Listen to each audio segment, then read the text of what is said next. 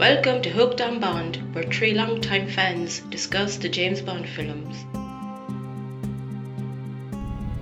Welcome to our new James Bond podcast. This is Brian. I'm Edmund. And I'm Gary. And this is episode one, and we are talking about Dr. No, which was from 1962 and starred Sean Connery as James Bond. Gotta start with the first one. Absolutely. So, Gary, why don't you give a quick crack at a basic uh, plot summary here? Ah, well, um, so this is the first James Bond movie, and in this film, Bond is dispatched to Jamaica to solve the murder of uh, a couple of British uh, British office agents, and uh, encounters Doctor No. I think that's a pretty general description of the movie. And we have the uh, additional complication, uh, sort of interesting for its time, that there was something being investigated that the original agents were looking after, which was this idea of uh, the space program and launches being interfered with uh, through these transmissions from Jamaica. Yeah, I mean, in fact, if I guess it's if you're looking at trends that start in Bond movies, Bond is often brought in to uh, fix things after someone's been killed. So yeah, Bond's the guy you go to when your first agent got killed. That's right.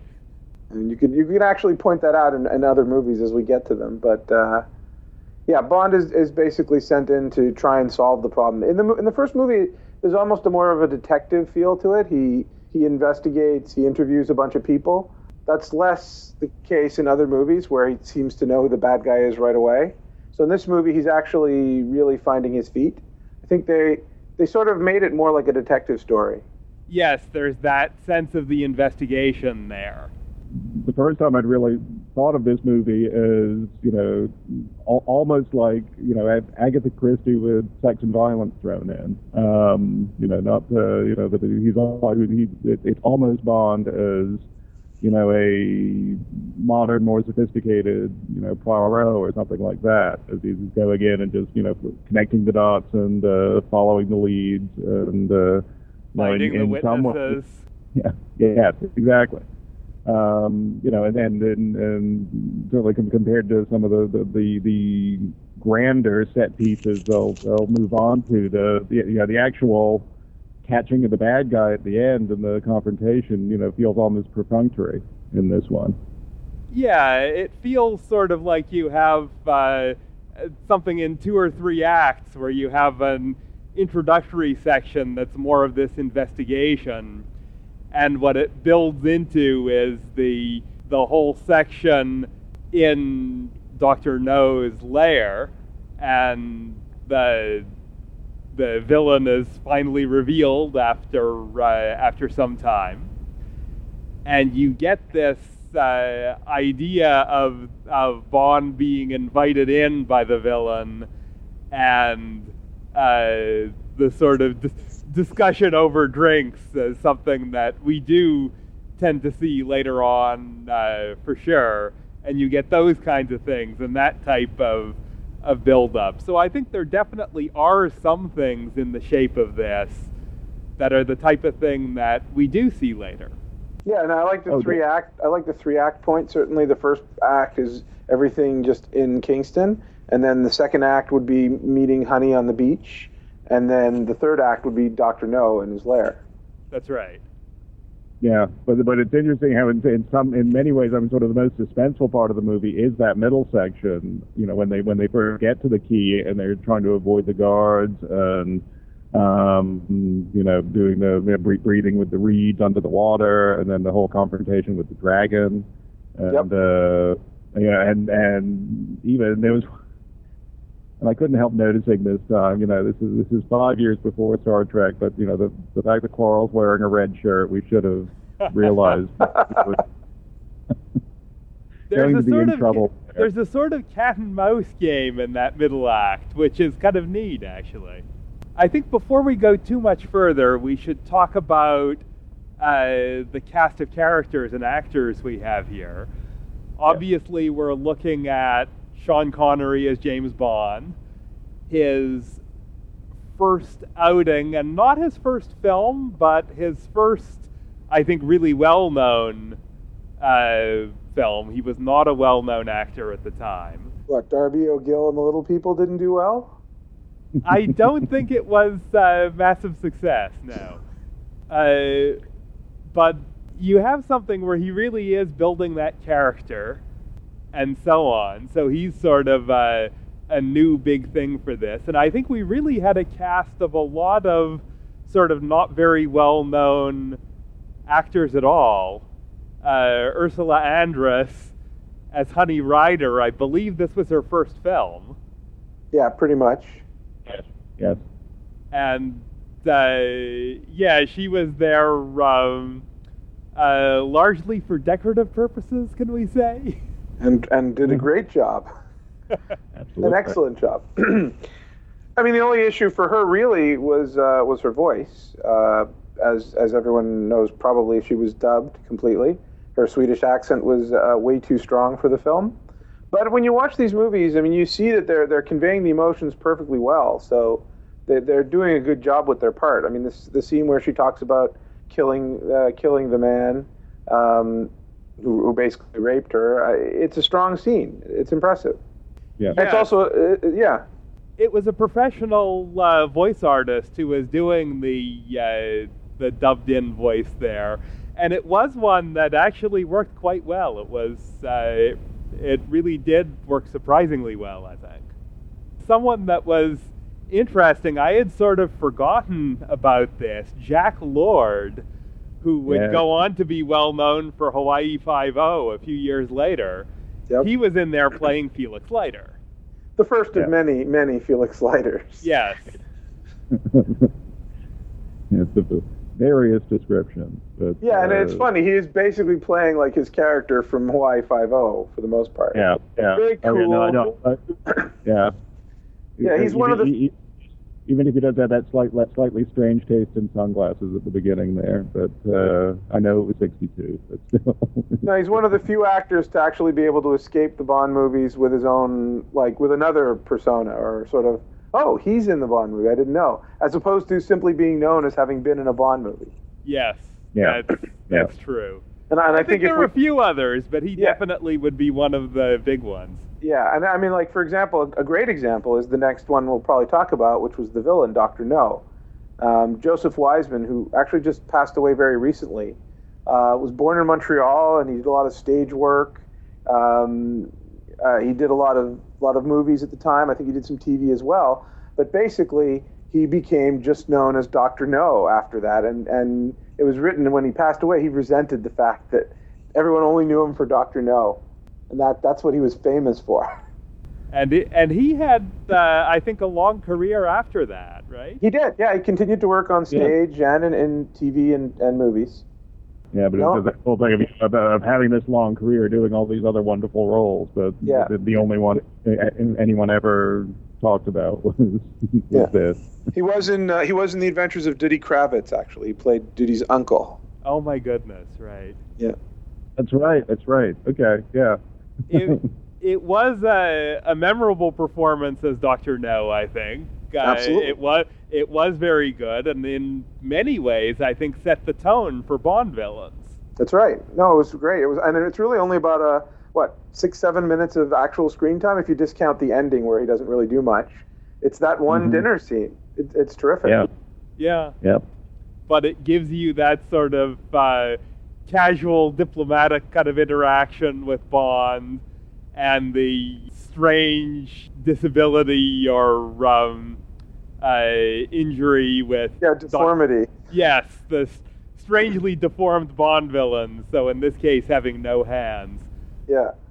Yeah, they've was- always got to have a twisted motivation, so that's always helpful. Yes, it was slightly odd having the uh, the makeup to make him look more Asian. Yeah, that's true. That's probably not the word. That's not the first example of bad uh, makeup in a Bond movie, but yeah. Well, I believe in the book it was explained that he was supposed to be half German and half Chinese. And they did say that in the movie. They did say that Yeah. in the movie. Yeah. Okay, I, Yeah. I must They have missed that, that. this time. Yeah. Okay. It, it does come up over dinner. Um, Right. Yeah, it's a great dinner during which uh, during which Doctor No name drops Spectre and gives you a sort of a heads up about this evil organization behind the scenes. Yes, Yep. which is another very 1960s kind of thing because we get into the the Cold War sensibility of uh, the Bond films or of many of the Bond films, and Spectre was very clearly stated in this and stated later as well as like a third party or a third player in the Cold War. It's like you have the East, you have the West, and then you have Spectre. Mm-hmm. yeah. And they explain Spectre as standing for Special Executive Counterintelligence, Terrorism, Revenge, and Extortion. Yep. Which And I had forgotten that it was actually an acronym. oh yeah, no, Oh, I, yeah. that's I've always remembered that one. yeah. No, it's good, and it, it leads to good dialogue where Bond says he'd, he'd take up the revenge angle if he was a part of Spectre, which I, I quite liked. Yes. No, there's there's a lot of great uh, dialogue in that scene. Really shows the way Bond generally tries to get under the skin of his enemies, and uh, how they always kind of want to impress him with how villainous they are. I guess it's their, their need to play to an audience. The classic, uh, the villains failing, of course. If only they didn't need an audience. Absolutely. and I think if there was any one scene in this that set the tone for future things in Bond films, it was probably that scene. Oh, absolutely. Oh, oh, for sure. Yeah, No I mean, you know, the, the whole, this whole concept of you know, yeah, the you know the the the arch villain who you know, yes, you know, you know, he feels Bond's the you know the the only person who can really understand him, so he's got to explain it all to him. but, uh, which of course has been been parodied down the years, but. uh you know, but in, in in this first movie, I mean, it it, it really does work. It's, you know, people may may see things as cliches, but you know, but a lot of cliches, you know, have a a, a, a very good beginning, and this and that's certainly the case here. Absolutely. We also have a few recurring characters for the Bond films being introduced here. We have Bernard Lee as M, and he, of course, had uh, a very long running and uh, and rich acting career in the UK. Yep, he was in the Third Man, I believe. That's that's right. He had a small role in the Third Man, but he was there, and he he was in um, some television programs uh, at different times. He he did a lot of different things. I, I Yeah. believe. No, but I mean, the Third Man being the movie that people now would still see him in. Most of those movies, Yes, unfortunately, have, have been lost to time. Uh, but the Third Man lives on. Yes, it does. As does uh, an odd little one-off uh, Nigel Kneale television program called Murrain, Ah. which had him in uh, a, a very different role, but uh, a good one as well. Hmm. Of course, we have Lois Maxwell being introduced as Miss Moneypenny. That's right. And uh, it's always nice to see how back in the beginning, when they were when they were pretty much the same age, how how really like the, the sexual tension was pretty strong between them. Later, it became almost a joke, but uh, those first few scenes were really good, very charming, almost. Yes, No, I- absolutely. very charming, really, not just almost. they also had the Bond showing up at the office, the the arrogance, the tossing the hat onto the stand. Those are trademark elements of the character that uh, I think the film wanted to make him more less grim and more lighthearted in some ways. I yes, find I think I think that's right. I find it a lot, a lot of times during the movie he does things in a more jovial manner. Um, there are moments of coldness, obviously, but uh, we could talk about some of those. I mean, I find that his, his sense of humor, even in the scenes where, where people are lying to him directly, he always seems to treat it as a joke. I mean, they should know that he knows. The, the best example is the uh, the scene where he's um, with uh, Miss Taro in her in her house, and Yeah. they've just they've just made love, and she lies about the taxi, and he he reacts to it almost with laughter, like so obviously you're lying to me, and she doesn't even seem to notice that. Of course, they then go back to what they were doing before. There's a bit of a playfulness there, isn't there? Yeah, it's just it's, it's he's laughing at her. you're such a bad liar. And we also get in with that idea with some of the humor. We get some of the the first of the um, the zippy one-liners that the Bond franchise is known for. Uh, Which uh, is that where the I'm thinking maybe it's when the the three blind mice die. One Or- of them was uh, when he had um, the guy he had killed in the car is sitting in the car, and he goes Oh. into the into the hotel and says, you know, oh you you. Uh, what was the line? It He's, was. Uh, He's um, he's dead tired maybe or he's something like that. Yeah, Yep. the assassin earlier in the movie. Yeah, there there was uh, there was a line in there with that, and according to the DVD extra features, it was something that Connery delivered it in a very offhand way, so they sort of built that into doing the one-liners and added a couple of other ones into the film. Hmm. Uh, there was also one when when the car When the tumbles car- over the cliff. Yeah. Yeah, they were on their way to a funeral. Yes, Yeah. it's a hearse, anyways. I think. yes, I think you're right. So yeah, no, that's a pretty funny scene. Although the guy who says, "How did it happen?" right before that, and it's like, "Well, how did it happen? You left your crane parked in the middle of the road." Yeah. That's how it happened. Yes. Yeah. And luckily, I was in an MG, so I got underneath it. so- Exactly. Yeah.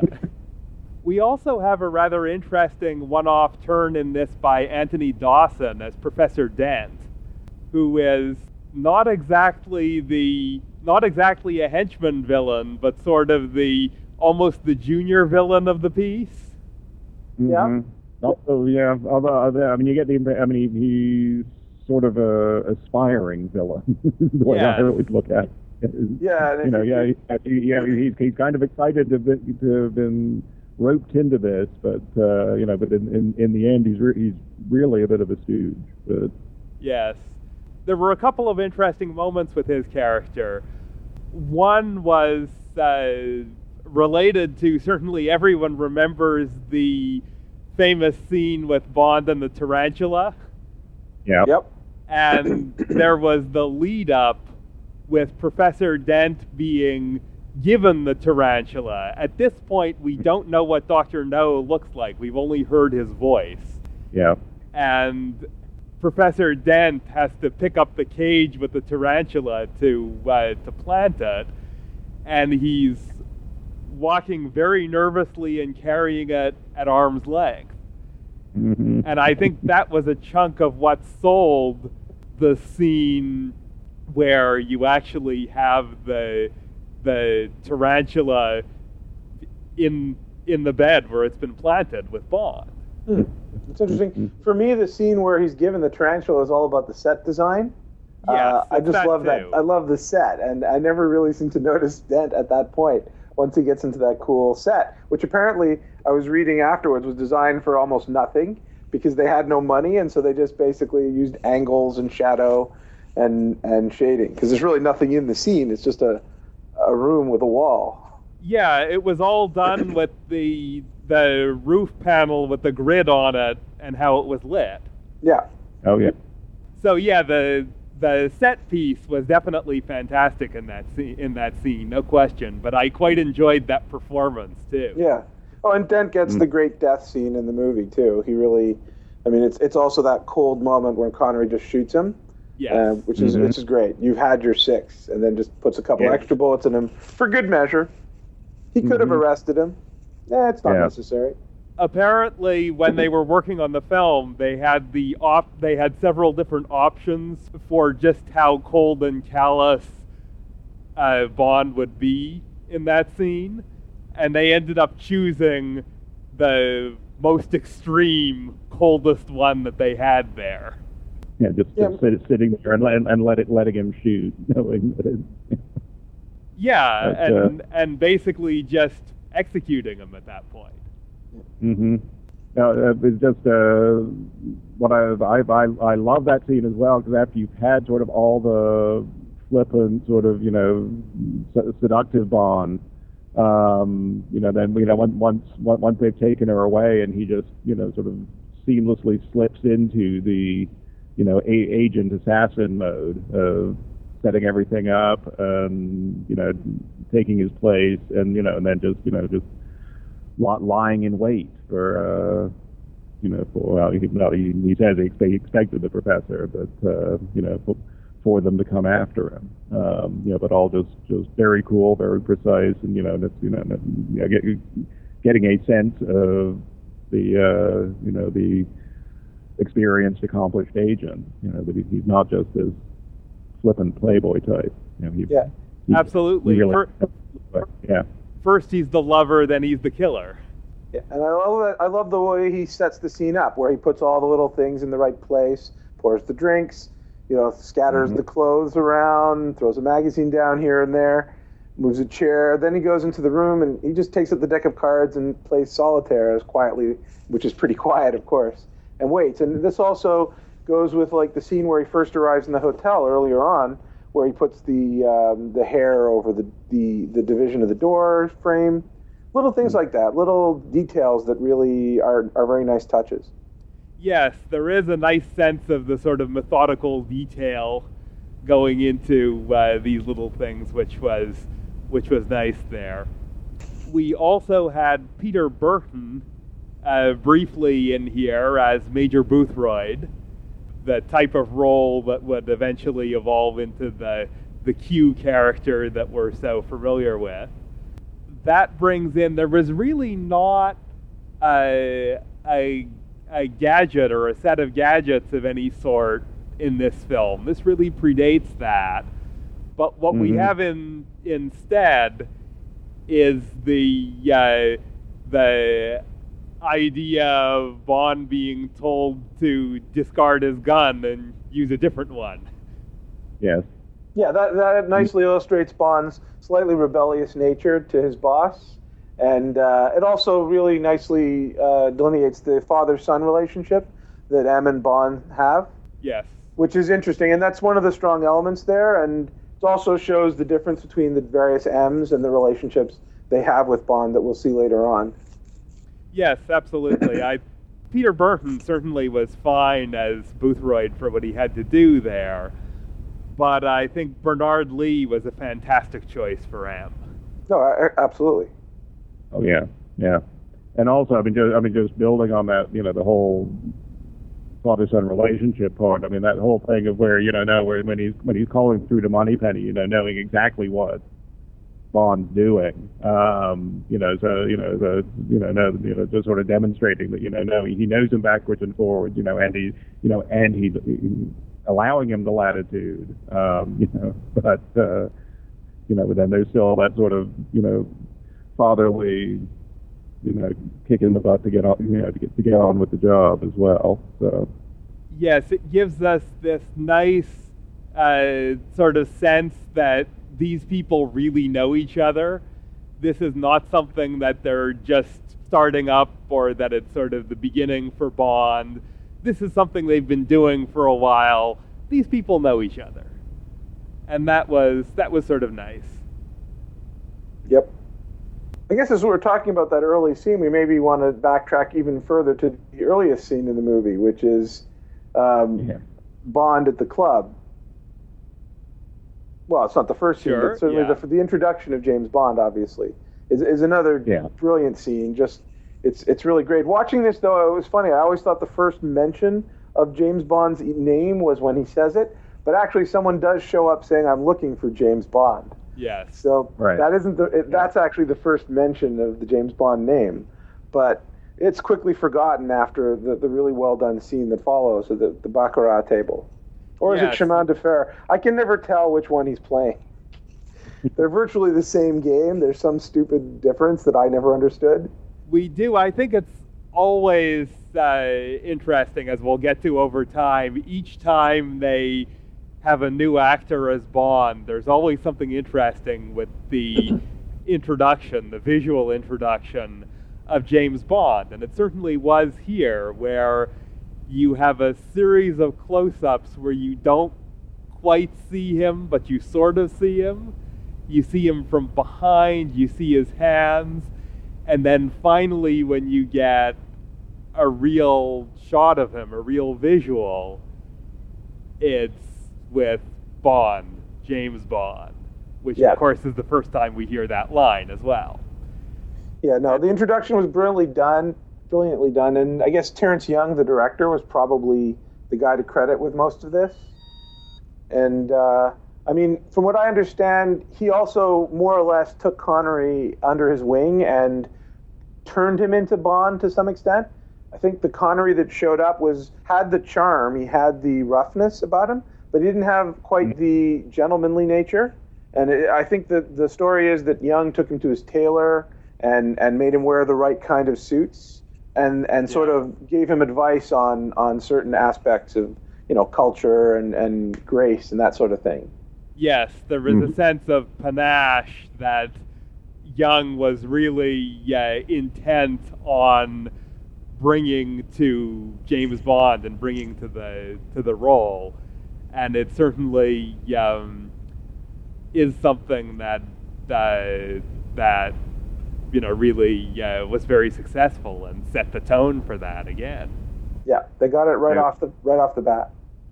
Yeah, I know because I've, I've heard a story about when, when they were doing the casting in terms of the sort of you know the the, the raw animal charisma that uh, Cubby Broccoli and the other producers were you know look, looked out the window and saw this guy striding down the sidewalk like a panther. And uh, you know, and it was Connery. So you know, no, in terms of you know, sort of the raw physical presence, you know, you know that he had in spades, and then you know, know that they needed to you know smooth out the rough edges.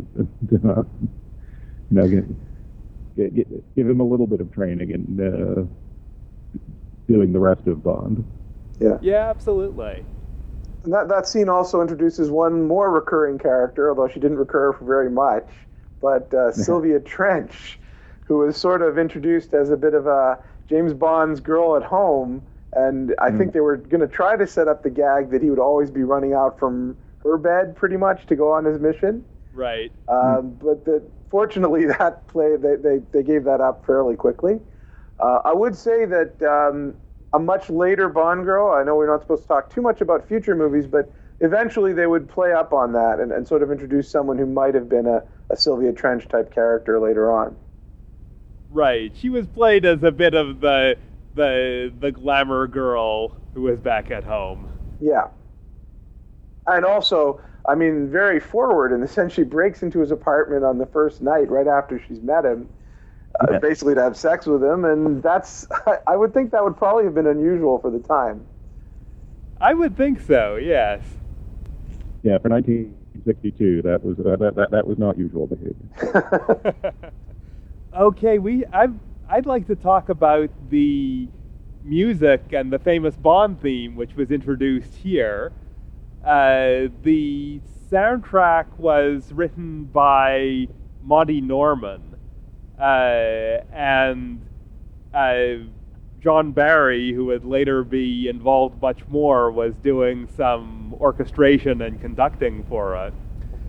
But something that um, was sort of interesting is they were working on the film and they really didn't have a theme. They didn't know what to use. And uh, Monty Norman sort of dug up uh, something he had written before and played around with it a bit. And then John Barry played around with it a bit more.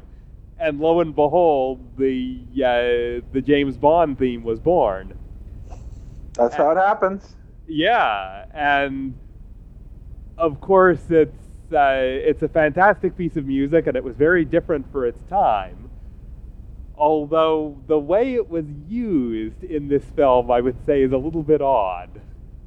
Uh, how, how- how did they use it in that way? I mean, the opening, the opening credits, I guess. it was used in the opening titles, which was fine, Yep. but it was put in as incidental music uh, at moments where very little was happening. Sort of traveling And- music. it was put in in transition scenes and that uh, it it would later turn into like the big uh, the big action theme and the big uh, yes things are really really moving now this is a James Bond film where at this point it was almost like it was being put in to speed up the slow moments maybe more in retrospect because of how we're used to it but it felt like it was being overused and maybe not used to the best effect but nonetheless, it still uh, it still was great to hear it there um, and to have that piece of music as part of this right from the beginning. Yeah, I, I've got to admit, until you mentioned it, I hadn't really thought about it. I guess part of it is with, with this movie because so much of it is set up and so relatively little of it is action. Um, it didn't occur to me. I'm just sort of so used to, you know, to, to hearing that music scattered throughout a Bond film. Um, but you're right. I mean, in this, yeah, in in this case, I mean, you know, this, they were still still feeling their way around it, and uh, you know, yeah, com- com- compared to the way it gets, it becomes uh, sort of iconic in the movies. You know, yeah, it is slightly different, but I, but I put that as much just the you know sort of you know, smaller scale and focus of this first film. Yeah, absolutely. It felt almost like they were trying to use it as a character theme. And then also maybe a little bit like they uh, don't have as much music or as much sort of thematic music for the film as they would like to have. I could be wrong mm. about that, but it felt a little bit like they were slightly short on things, so they would just pop it in whenever they could. Hmm. However, that said, it's still great to hear it there, and in many ways does bring the the film up and the tension up a level because it has a great sense of tension to it. Yeah. Yep. Yeah, and and of course, I mean, talking about the, the theme and the credits. I mean, you know, right right from the beginning, we have the you know the, the iconic gunshot through the uh, through the barrel and uh, the blood the blood coming down to start everything off. Absolutely. That scene started with this. The music they used, they did use the Bond theme, but it was edited in and uh, timed differently from what they do later on. Mm-hmm. But yeah, certainly we uh, we have that right from the beginning. It was one of the few times I believe this doesn't last very long where in the gun barrel sequence, Bond is wearing a hat. yeah. Well, it wasn't. It wasn't even Connery in that shot. It was someone else. I forget who it was, but it was a stuntman, I think. Yeah, it was a stuntman. and did they do an overlay with Connery, or was it just completely the stuntman? It's completely the stuntman in It the is, first okay. movie. Yeah, future movies, I think it's Connery and, and the Bond, the correct Bond. But Yeah. in that one, it was just somebody in Yeah. a hat. Yeah. In a hat. Yes. Well, yeah, um, yeah. Although I've, I've always taken that in a way, it was almost like you know, no, you know, we haven't really met him yet, so we're not going to show him to you until That's true, yeah. you you actually meet him in the film. there are a few things that um, jumped out as uh, as being uh, sort of very much of their time and very much being dated, and uh, the fact that Bond was wearing a hat in in this uh, for quite a bit of the time was definitely um, definitely part of it. Sort of a hangover from the 19, 1950s style of when you go outside, you wear your hat. hmm And Oh yeah, well, yeah. Well, pe- people forget the '50s extended until like the mid '60s. yeah, bits of it, certainly, yeah. So you've got the opening credits. Uh, Maurice Binder doing his first work for the series. That's right. Um, yeah. Yeah, and it's it's it's fairly simplistic. It's a bunch of dots for the most part. Then it, it then segues into a swaying calypso uh, beat with like dancing figures. we get our first animated silhouettes. Yeah, yeah. No, it's it's definitely the beginning of what would go on to be another really important tradition of the Bond movies. And it's really good. yeah. It's great. Even now, I still enjoy those credits. Yes, they're very well done, for sure. Uh, I think we've talked about a lot of sort of the bits and pieces in here, uh, and let's sort of jump into our take on things. So, what did we like about? I know we've covered some of this as we went, as we've gone through it, but what did we particularly like about this film? Well, uh, I love the fact that it's just the introduction to everything, and that that every part of it seems fun to me. Uh, it's beautiful to look at. It's really well shot. I, I, don't even. I think most movies from that era just don't look this good. They don't look as colorful. Um, at least the ones that I that I still see now from that era, they don't look as good as this movie. I find every part of this movie is enjoyable to watch. Yes, the the visuals, the cinematography, you do have some really nice stuff there. We mentioned some of those set pieces are very nice. I like the introduction of the big set pieces with uh, Dr. No's lair, and I liked the performance for Dr. No himself. I liked that sort of introduction of this is a Bond villain and this is where a Bond villain, uh, you know, presides. Yeah, like that that, was, that nice apartment, his luxury yes. suite of evil. Yes, and the the weird tank of fish, and yeah. Definitely. No, Bond yeah. villains have to hang out in cool locations or they're not fulfilling their jobs. Yeah, exactly. I mean, that was uh, actually one one thing. I mean, the whole the uh, tarantula um, handoff we were talking about earlier. I mean, that was one thing that uh, you know they they, re- they really started right from the beginning with this movie, where, where you know no on the on the outside it's all this you know just sort of typical looking factory industrial setting, you know, and then you you know you just get past that sliding door and all of a sudden you're in you know ultra modern you know su- super villain lair basically. Um, you know, both in the, in that in that scene, and then you know, and then of course once they get down to the the, the apartment and the uh, the rather well appointed holding cells that uh, Bond and Honey get uh, placed into. Um, you know, so that was certainly that whole sort of, uh, you know, six, 60s modern styling. Um, yeah, and then, I mean, that's Ken Adams' work, obviously, the, the, the set designer who did such a fantastic job throughout that movie. Yeah. And, and oh, in yeah. future Bond movies. I mean, he, he was great. Is great. Actually, he's still alive. he's not, uh, I looked that up. I was curious. He is still alive. And, uh, he's really been an amazing amazing person. He fled, I think, Germany during before the war with his family. Oh, he was right. then an he was then an RAF pilot. He really accomplished so much. Huh, interesting. Yeah.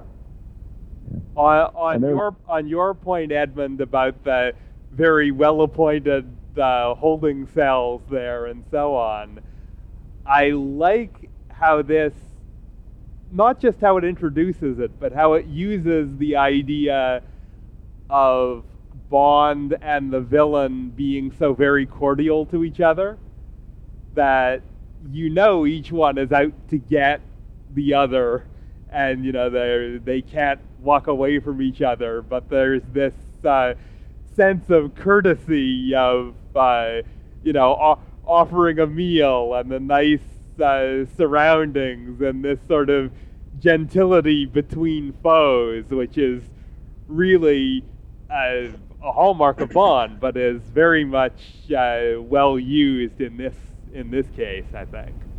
Yeah, definitely.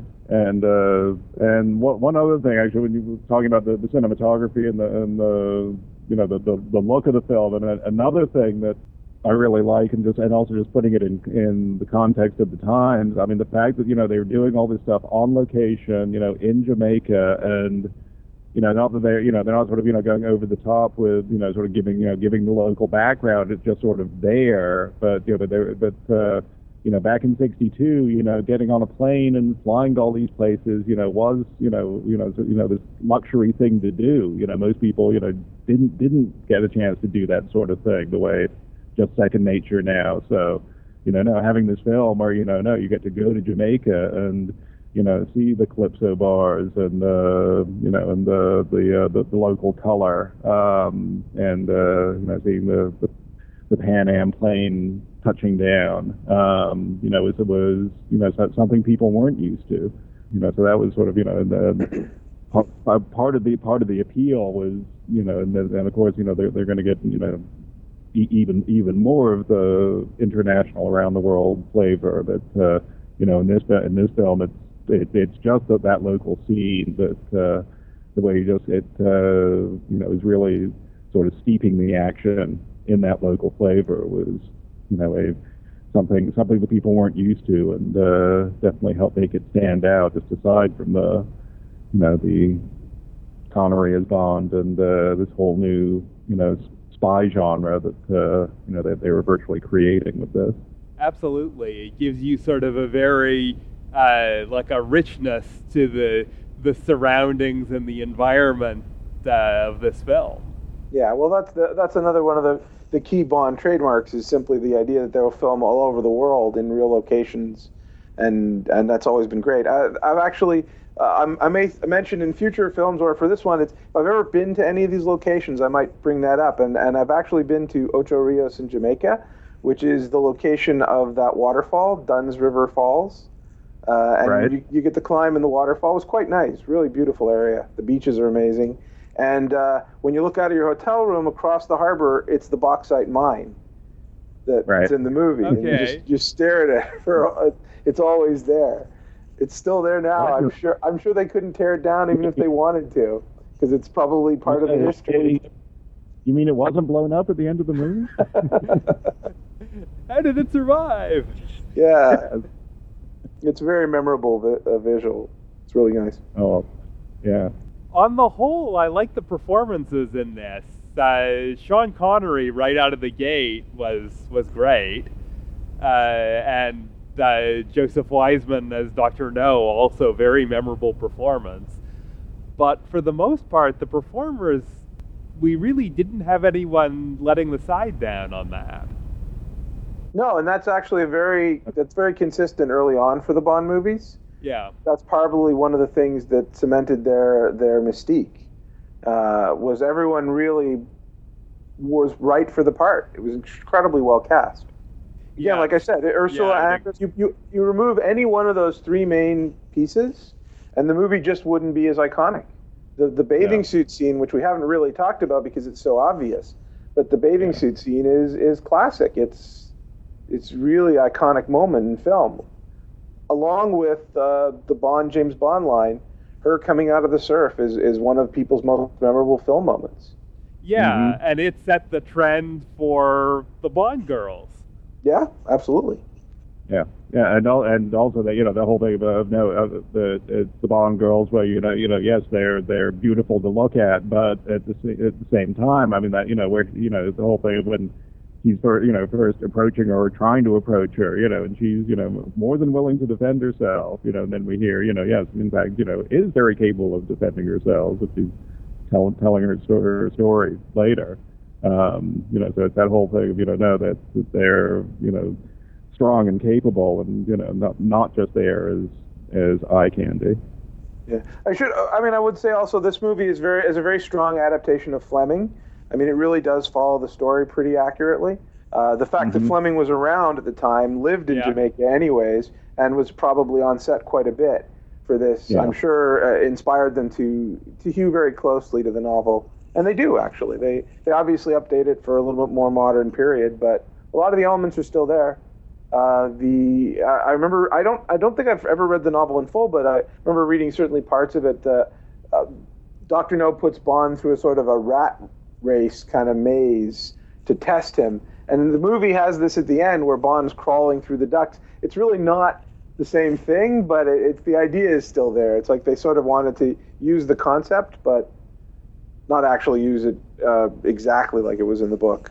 Yes, I know they were definitely um, very keen on being uh, faithful to the novel and representing it well. And uh, actually going to Jamaica to film was part of that. Yep. Now we should talk about things we didn't like so much in this.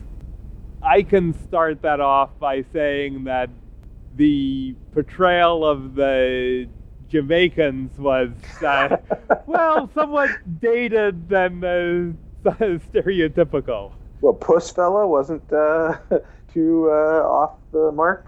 Yeah, no, I agree. That was going to be my comment as well. If I had to find one thing to fault it with, definitely that would be it. Yeah, I think uh, for what he was given to do and how it worked in this film, I think John Kitzmiller was okay as Quarrel, but it was not a great character. No, really no, the, the, scared of the dragon, the whole superstition. Yeah, mm. it, hmm. it, was definitely not the strongest character. The superstition, the not too bright. Yeah, it was, uh, and a lot of that is just that you know that's how things were done at that time. But that was something that I think is a little bit unfortunate in this. Portrayals of women in it also kind of dated, not great in some points at any rate. Yeah, I mean, certainly with uh, with the secretary. I mean, you know, even though it's kind of up in the air whether you know, yeah, she she was in, you know in, in, intended to you know welcome his advances to lure him, you know, lure him into the trap. Uh, oh, she thought he'd be dead when uh, he got there. That's uh, she was yeah. just sort of ad libbing yeah. at that point. Yeah. You know, but you know, but but still, yeah. I mean, the sort of presumption of you know, oh, pretty secretary, I can just try and pick you up is yeah. You know, is, is might might be might be fitting to the times, but yeah, is, uh, feels a little out of date to us. Also fitting to the times, of course, there is a great deal of smoking in this. Oh yeah, the Bond movies. Uh, in, that doesn't change for a long time. Well, I think it eases up a little bit over the next several years, but yeah, uh, you're right. It is something that uh, that is uh, is definitely a part of it for for quite a while. But yeah, it was definitely uh, as strong here as it ever was. I think.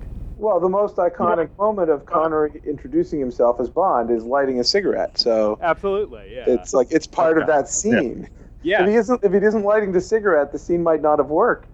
That's right. As, yeah. well. It's like that the the, the the, casual way he says it as he's doing something else. Yeah. Like he, he could yeah. care less. And those things are like the the stylistic moments of the smoking and that of cigarettes and that I think sticks around for longer in the Bond films as opposed to just everyone smoking more or less all the time, which, you know, just the pervasiveness of it. And it, it does take a while, but that becomes less common a little bit more quickly, I think. Yep. So I yeah. think our, our, criticism, our criticisms of the Bond film here are really more criticisms of any film.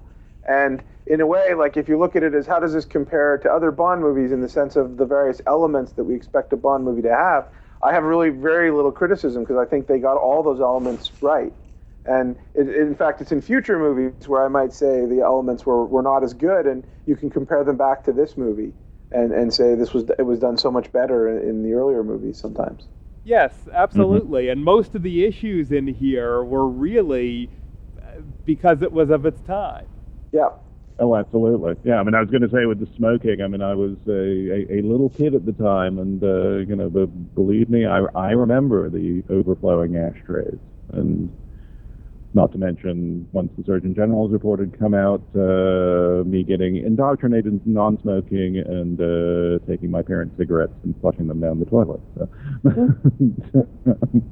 Very nice. But uh, yeah, I mean it was yeah, I mean it, I mean it, it was just, I mean they, they were that that that sort of thing really was just reflecting the time because you know no everybody you know not absolutely everybody but uh, I mean it was so pervasive you know and and and of course at the time you know the people thought it uh, you know it it, it, it improved your breathing so.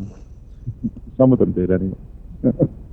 well, it will be interesting to see how some of these. Uh, different elements and the things that they use and how they portray things evolve over the Bond films of the 60s and then beyond. That's what we're here for. Absolutely. So, um, final take on this. I think you can tell where all of us uh, sit on this, but uh, Gary, all in all, what did you think of Doctor No? I, I love it. It's always been one of my favorite Bond movies, and I, and I always I'm always happy to watch it over again.